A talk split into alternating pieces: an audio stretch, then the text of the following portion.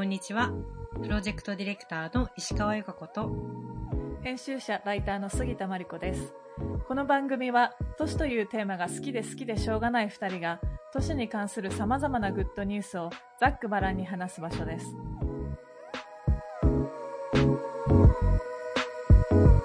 Good news for cities.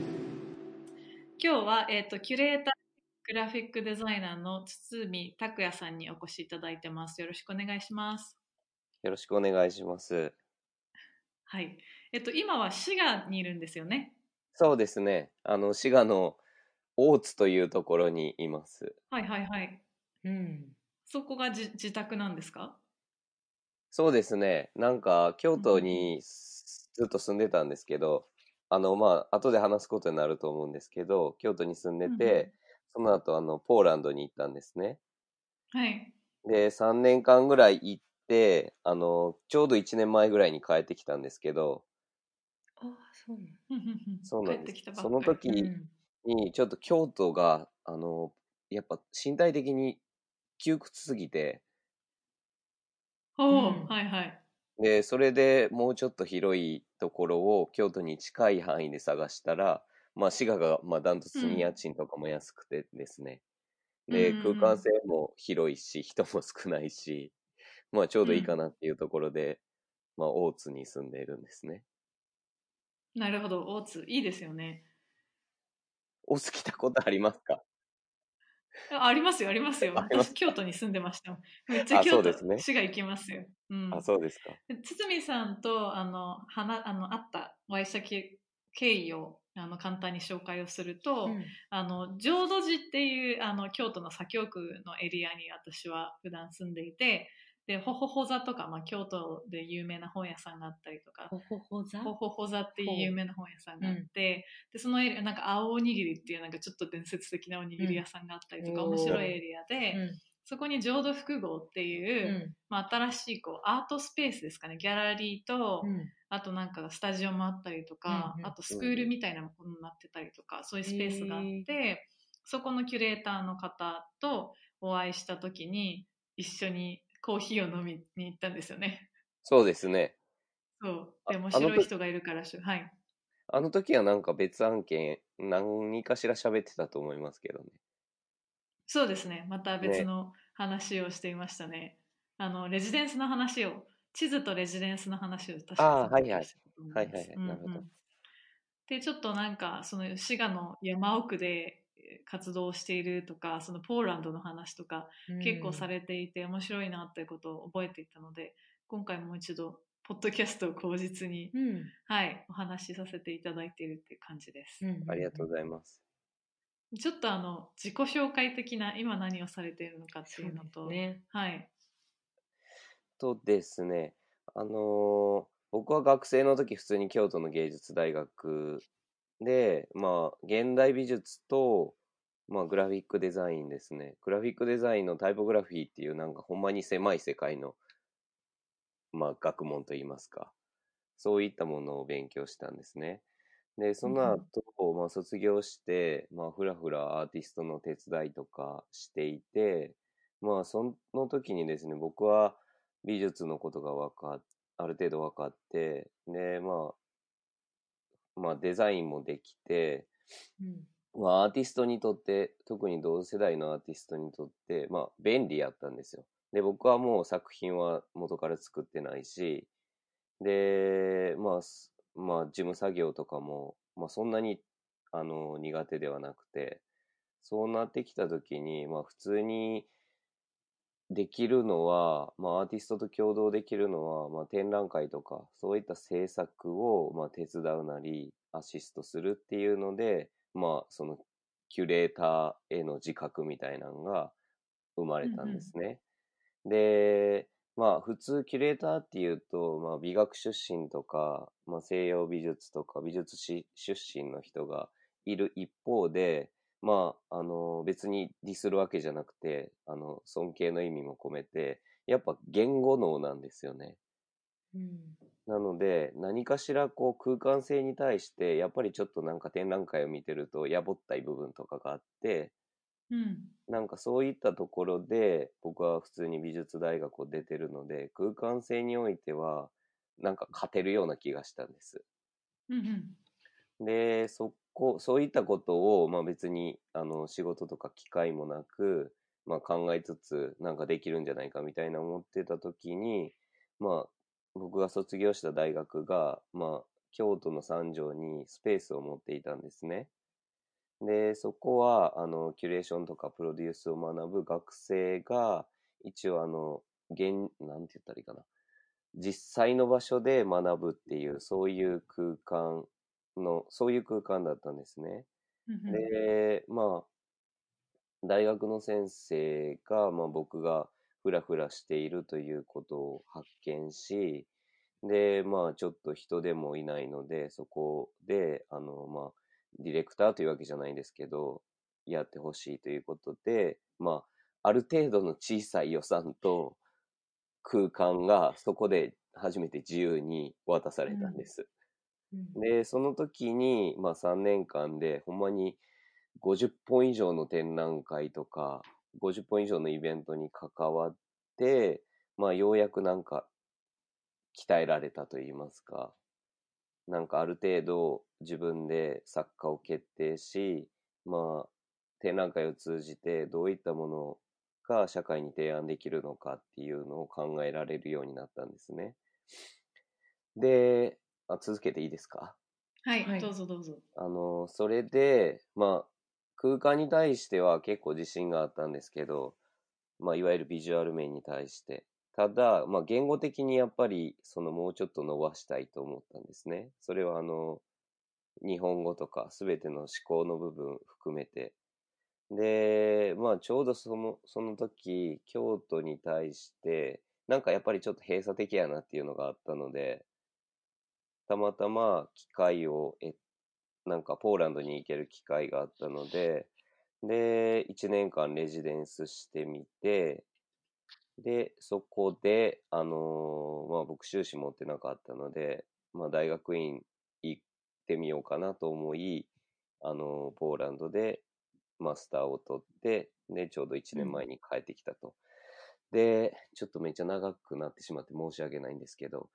その、と同時に、卒業生とかがですね、僕の同世代の、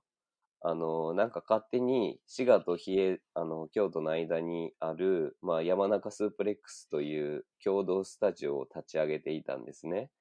で、うん。そこは、まあ、あくまで、あの、京都市内だと作業音とか匂いとか気になるから、結局まあそこに追いやられて、で、まあ、制作スタジオなんですけど、やっぱどうしてもその、使ってる人は同じになってくるので、もう少し広く何かしらこう誰かが来て去っていくような、しあのー場所にしたいっていうことで、まあ僕が入って、もうちょっとなんか外部に向けた、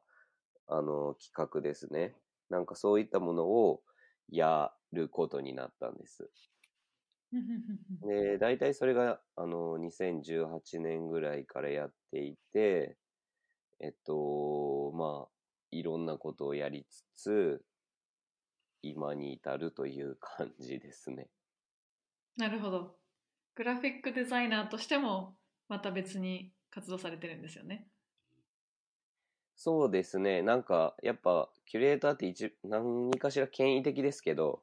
案外、その支払いに対しては全然、あの、ないので、そので、うんグラフィックデザイナーの方がやっぱり何かしらフィーはもらえて、まあ、それで生計立てつつ、まあ、キュレーターとして自由にやるみたいなところですね。うんなるほど。なんか、あの、彼女もね、京都に住んでて、私も京都は旅行とかで行ったことがあるんですけど、結構いいイメージしかなくて、あうんの。京都が窮屈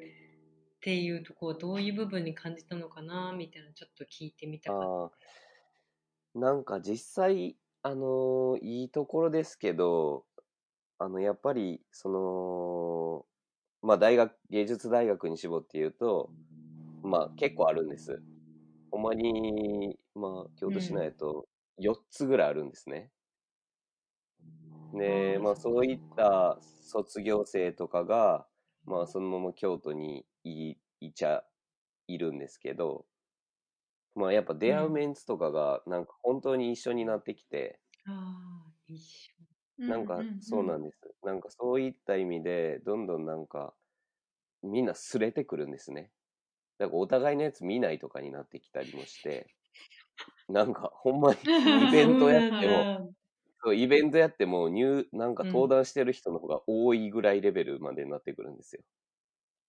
ああ、そうなんですね。そうか、ほんまにかん全く関係者しか来ないみたいな。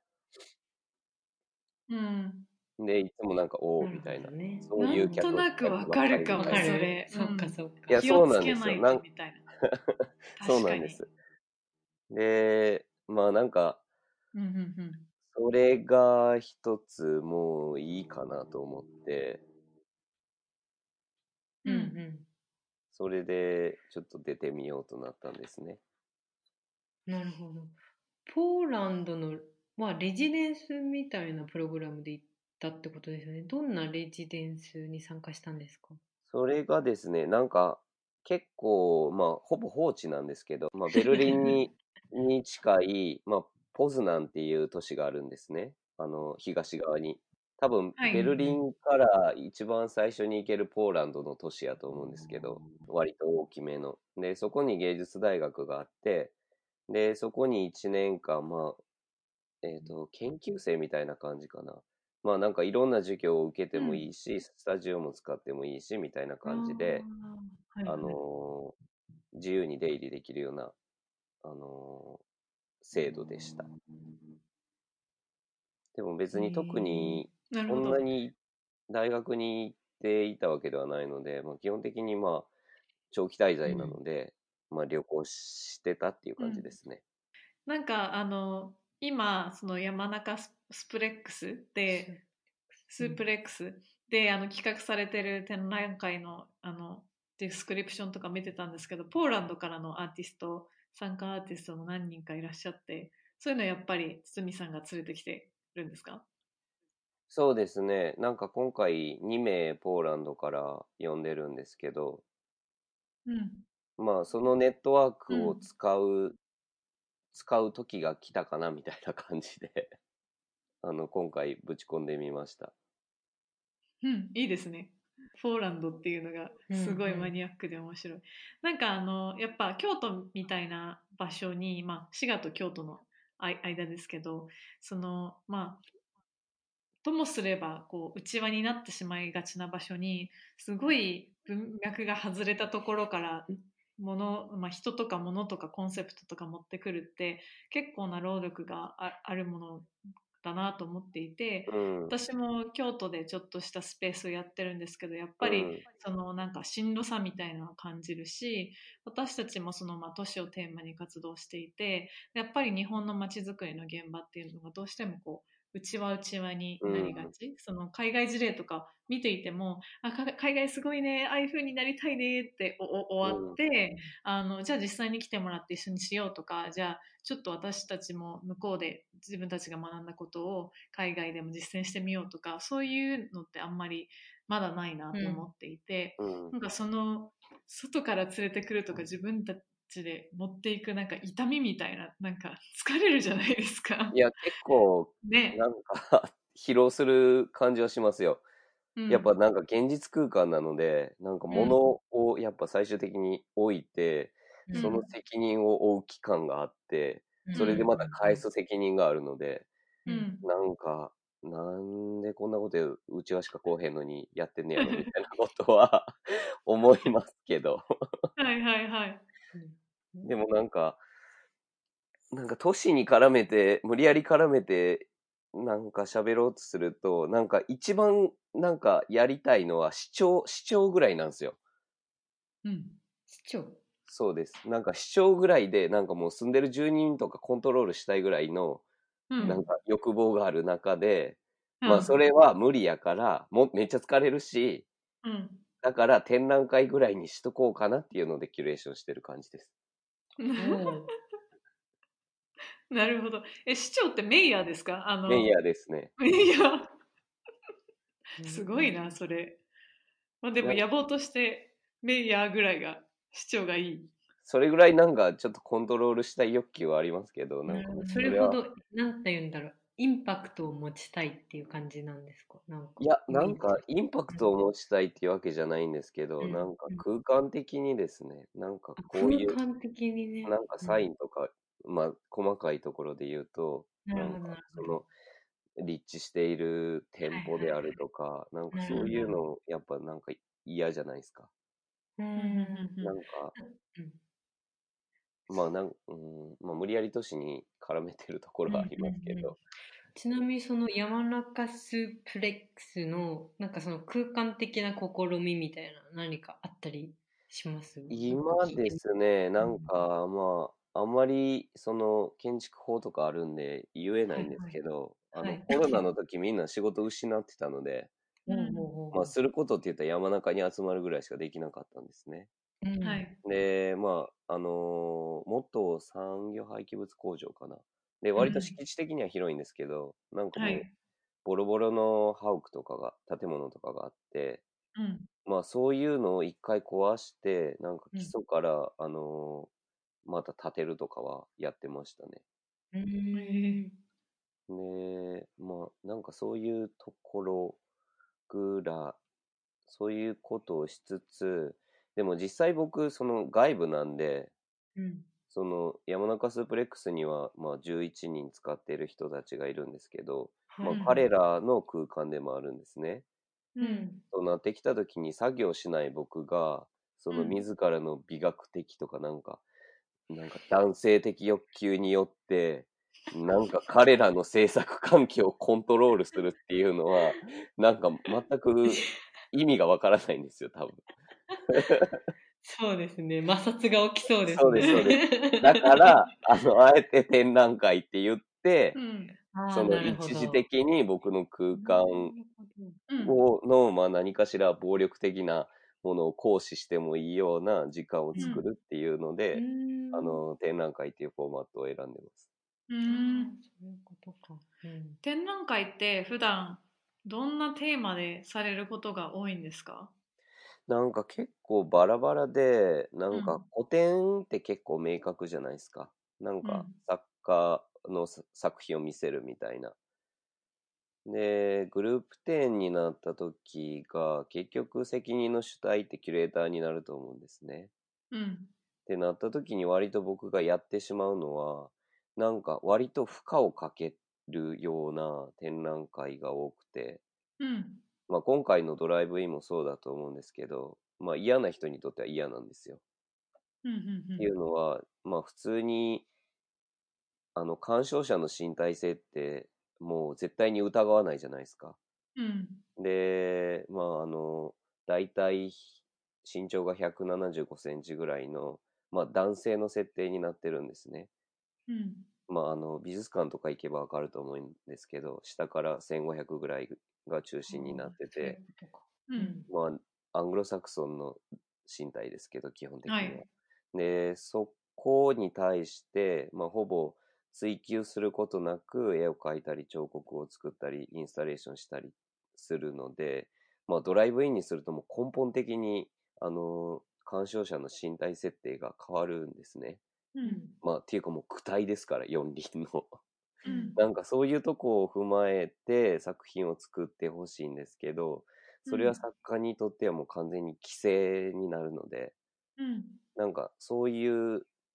のを割と自分の展覧会ではしがちですね。なるほど。そのドライブインの企画展示会はもう今開催されてるんですか？いえ、えっとですね、11月頭からなので、はい。今、佳境な感じです。なるほど。皆さん行きましょう、11月それっになってたら。どんな展示なんですか？実際、その、夜に、あのー期間中1ヶ月ぐらいあるんですけど、金土日の16時から22時までなんですね。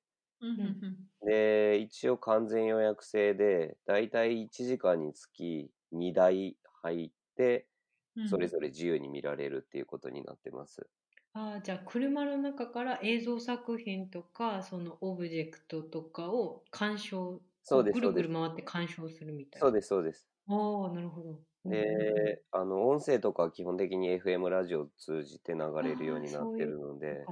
へえあの、まあ、まあ、あんまコロナとか気にしてないですけど、窓を開けたままで、窓を完全に閉めたままでも一応鑑賞できるっていう設定にはなってます。サファリパークみたいな。確かにそうです、そうです。完全にサファリパークですね。面白い。なんかそういうちょっと変わったその身体性みたいなのすごい面白いなと思って話を聞いていたんですけど、うん他に過去にあのオーガナイズされた展覧会で面白い面白かったというかおこお気に入りのものとかありましたか？えーっと、まあ、それ古典なんですけど、なんか、あのー普通、まあ、絵画とかって割と展示しやすくて、うんまあなんか、あの、怒る人もいるないると思うんですけど、そんなこと言ったら。まあ、要するに、あの、今あるルールで、あの、壁に絵を描けたら、まあ大体空間決まるんですね。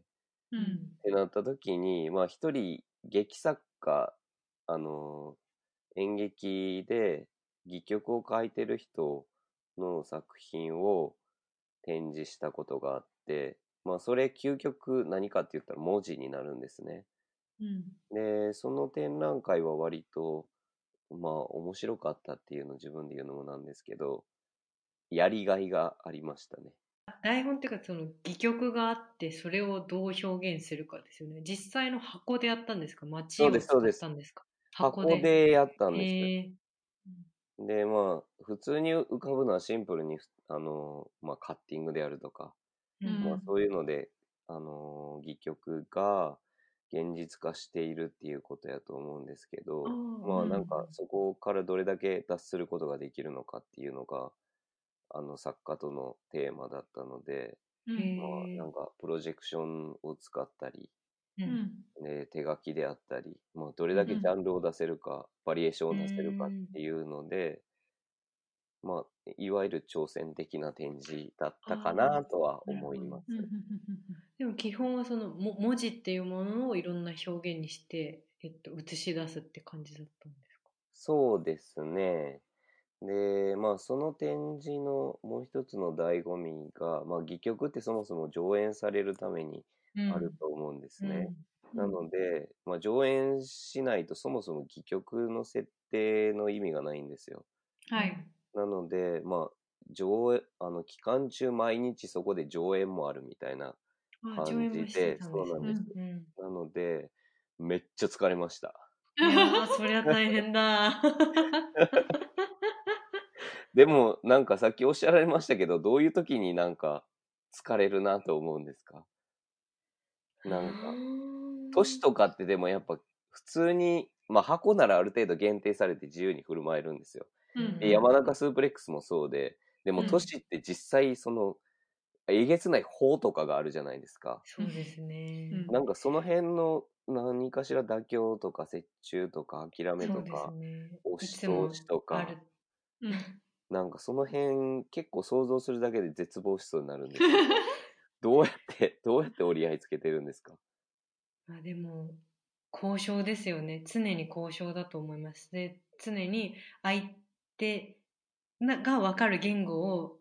すごく使い分けてだから街のプロジェクトやった時私はもう何個も同じことなのに違うバージョンの資料とか説明の仕方を何個も用意して警察だったらこっちなるほど。街の人だったらこっちクリエイターだったらこっちとか、うん。なんかすごいいつも使い分けてて自分が壊れそうになります。そうだよね。確かに。もう無理私一人で無理みたいな。うんまあ、なんかその都市のユーザーってもう本当に世代も全然違うし、その何こう行政か民間かとかだけじゃなくて、うんもう子供からお年寄りまでそうですね分かるようなものでなければいけなかったり、そうそうそうあとまあ今私たちはアムステルダムにいますけどやっぱりあの文化が違う人たちが集まるようなところでは言葉も違かったり、まあ、宗教的背景も違かったりとかで、まあ、まあまあ衝突しますよね。うんでもなんかあるあるあその街づくりをやってるカナダのチームが言ってたので、やっぱその街の、うん、プロジェクト、その交渉も美学だって言ってて、そこをいかに。クリエイティブにやれるかっていうところが醍醐味であるって言ってて、それはすごく共感して、だからこそ我々はクリエイターだったり、こう形とか、こうイメージを見せれる人と共同したりとか、うん。いろいろこう手を変え作戦を変えながら この風景見たいよねってこう一緒にこう想像させながらうん。やるっていう作戦をね、うん。なるほど。取ってるんですけどね。まあしんどいですね。でもそれがね、うん。いいのかなと思うけれども、うん。なんか堤さんのその、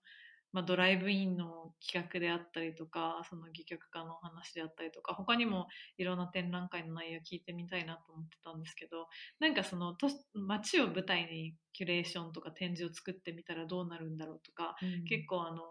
妄想をしていてなんかどどこまでが展示でどこまでが現実かわからないような仮想いはいはい。空間仮想空間というか、うん。ちょっとフィクション的な空間だったりとか、そうだね、この前なんかアムステルダム在住のデザイナーの木原智さんっていう方と話していて、彼がその街を舞台にしてゲームみたいな話をしていて、イギリスかな？イギリスかどこかで実際に彼が体験したゲームの話で、それもどこまでキュレーションされてこうお膳立てされているのかどこまでが現実なのかっていうのがすごいあの分かりにくい曖昧になっていて、うん。で大概なんかあの綺麗にこう作られすぎてる、まあ、あの展展覧会とかだったらさーっとこういいよよくこうねささっと見れて終わってしまうと思うんですけどちょっとこうなんかそれこそ車で車で行くとか、うん。なんかちょっとしたこう、ねなんか歪みとか、ね。まあ体験をそうそうそう伴う。みたいなとうん面白いなと思って、ね、それこそその展覧会の空間がアングロサクソンのし身体性にとに基づいてこう作られがちみたいなお話されてましたけど都市もそうで結あ局ーなんか男性社会まあ西洋男性社会うんに基づいて作られた近代都市みたいなのが私たちがね、あの結構住んでいる都市だったりとかもするので、その中にどうこう歪みを作っていくかみたいなのはなるほど。なるほど、なるほど。うん、いつかやってみたいです、うんみさんと。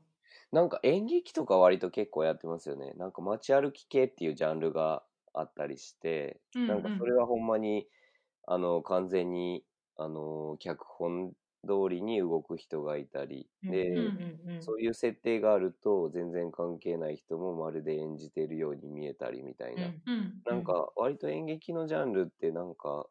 まあ、まあある意味、溶け込みやすいっていうか、なんかうん。設定しやすい部分はあるんですけど、なんかうん。僕が街はちょっと果てしなすぎるなと思うのが、やっぱりなんか、な、例えば、あのー会場がいっぱいあるとかでも、ううん。んその、その間ってもう完全に切れてるじゃないですか。なんかそこをどう設定したらいいのかが全くわかんなくて、はい、はい。なんか通路なのか、うんうん。なんかほんまにもうそこはいみんなただ移動してるだけなのか、うん。それとも作品の一部でもあるのか、うん。なんかそこがうまく解釈できたら、うん。多分なんかうんいけるような気はするんですけど、はい。あの、あの時間がみんな何なのかっていうのがわかんないですよね。なるほどなるほど。あ街全体でそういうエキシビションがあってそうです、そうです。会場同士を行き来している間のうん。間ってことですよね、そうです。そこも作品にできたらね、うん。面白いなと思いますけどね、ちょっとなんか非日常的なことが、そこが私は一番面白いとそ思うだよね、う。ん。あ、そううん、そうですね、うん。そうですね。っうんうん。うん。ていうのが、まあ、現実的にやる街の展覧会かなと思うんです。なんかパブリックで、あのー何かしら彫刻があったりしたとしても、ん一応目的を持って一旦スペースみたいな感じでみんな来ると思うんですね。うん。なので、なんか、一番いいのは、ほんまに何も言わないが展覧会始まってるみたいな感じはいはい、にはなってくると思うんですよ。うんうんうんで、結構でもそういうのストリート系でありがちじゃないですか。うん。はいなんか、多分チンポムとかわかりますか、はい。他っていうの割とそういうのもやってると思うし、なんかその辺でどうやってなんか、こうし、なんかやってないことやるかみたいなところがあんまり考えられないんですよね。うんうんうん展覧会で言うと。そうですね。なんかでも考えてみたいな、うんうん街と展覧会とキュレーションみたいなのをテーマにいろいろやってみたいなと思いました。うんあっという間に30分経ってしまいましたね。なるほど。すいません。早かったね。いやいやいやいや、うん面白かった。うんあのまた京都に京都とか関西とかどこでもいいですけどキープインタッチというか山中スープレックスにも遊びに行きたいなと思山いました。中スープレックスって誰でも行けるんですか？そうですね。あのー問題なぐらい、あの、みんな正常しないので、あの、もう、正常者鍵閉めない。あそういうこと？入れるし、もうほんまにいろんなところに、あの、もう、空間、なんか敷地内に入るだけじゃなくて、うん。もう勝手に機材使って、うんあの、なんか作って、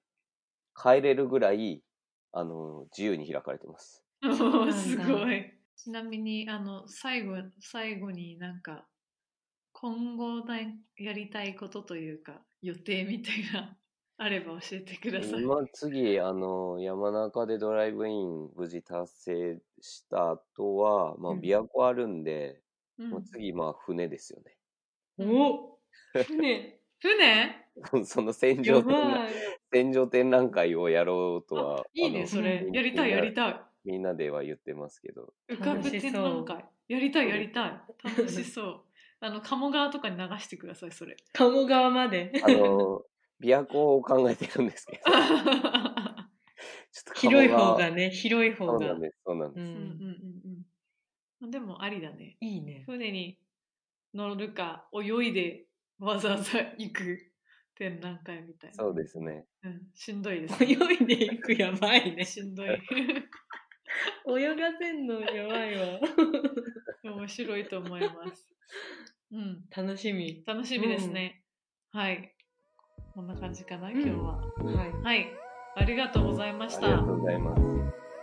今後もこの番組では都市をテーマにさまざまなおしゃべりを繰り広げる予定です次回もお楽しみに。